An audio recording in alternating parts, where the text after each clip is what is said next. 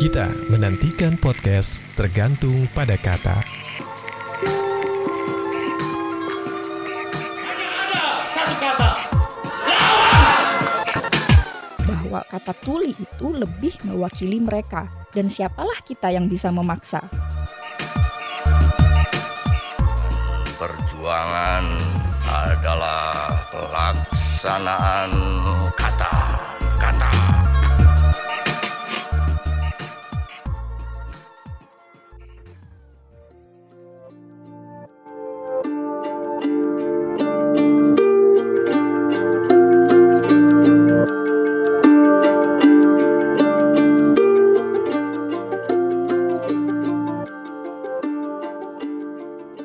Seorang kawan peneliti sejarah memberikan saya sebuah ikhtisar disertasi dari seorang dokter di Fakultas Kedokteran Universitas Airlangga Surabaya. Disertasi yang bertarikh 1958 itu berjudul Masalah Tuli. Di situ, kata tuli ditulis biasa saja, dalam ragam formal dan amat mungkin juga digunakan dalam keseharian atau dalam ragam non-formal. Tapi sekarang kata tuli dianggap kasar dan tidak santun dibandingkan dengan kata tunarungu. Sebuah kata yang terdiri dari tuna yang berarti rusak atau cacat dan rungu yang berarti pendengaran. Dengan demikian tunarungu dapat diartikan sebagai rusak pendengaran atau cacat pendengaran. Penggunaan dua kata tersebut dianggap mewakili perspektif yang berbeda. Kata tunarungu yang berarti rusak atau cacat pendengaran itu dianggap mewakili perspektif medis atau kesehatan yang hanya berfokus pada kemampuan mendengar seseorang. Pendengaran seorang tunarungu seolah-olah menjadi penyakit yang harus disembuhkan atau diperbaiki. Lebih jauh lagi, kata tuna dengan sendirinya mengimplikasikan ketidaknormalan dan pada akhirnya mengecualikan orang tersebut dari masyarakat umum karena dianggap kurang, tidak normal, cacat, tidak bisa dengar, tidak bisa bicara, dan tidak bisa tidak bisa lainnya. Sementara itu, kata tuli dianggap netral karena tidak mengandung makna rusak atau cacat tadi. Kata tuli dipandang dari perspektif sosial budaya, merujuk pada kelompok masyarakat yang memiliki identitas, budaya, dan bahasanya sendiri. Dari perspektif ini, tuli tidak dipandang sebagai kaum disabilitas, melainkan kelompok minoritas linguistik. Komunitas tuli menganggap bahwa kata tuli itu lebih mewakili mereka, dan siapalah kita yang bisa memaksa.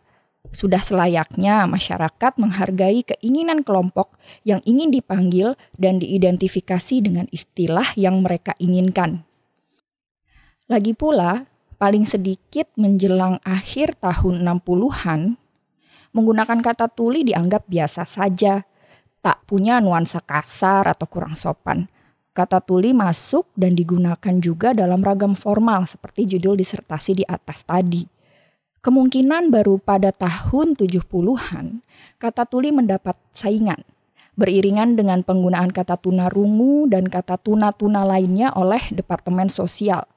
Era tersebut ditandai dengan konsolidasi besar-besaran pemerintah Orde Baru, termasuk di bidang kebahasaan.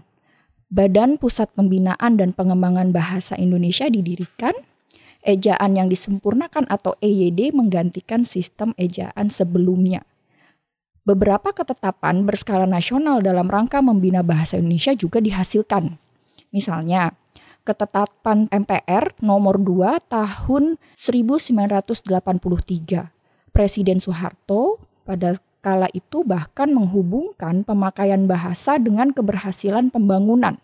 Katanya dalam pidato amanat kenegaraan tahun 73, bahasa yang tertib mencerminkan cara berpikir, sikap, dan tindakan yang tertib pula.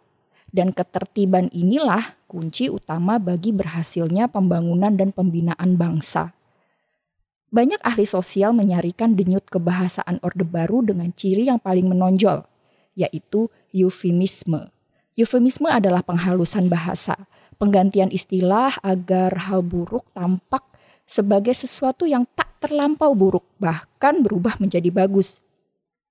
Korupsi diganti dengan komersialisasi jabatan. Kelaparan diganti kurang makan.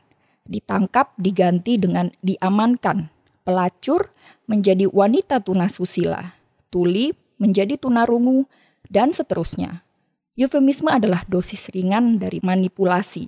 Dia berpotensi menyelewengkan kesadaran, pemahaman, dan emosi orang agar tak jeli memandang realitas. Eufemisme pula yang bertanggung jawab mengubah wajah dan rasa kata tuli menjadi kasar dan kurang sopan. Tapi, perjuangan menormalisasi kata tuli mendapat momentum baik. Mendengar masukan dari masyarakat, susunan Kamus Besar Bahasa Indonesia saat ini memberikan makna kedua untuk lema tuli. Saat ini, tuli dimaknai sebagai tidak bisa mendengar dan menggunakan bahasa isyarat untuk berkomunikasi.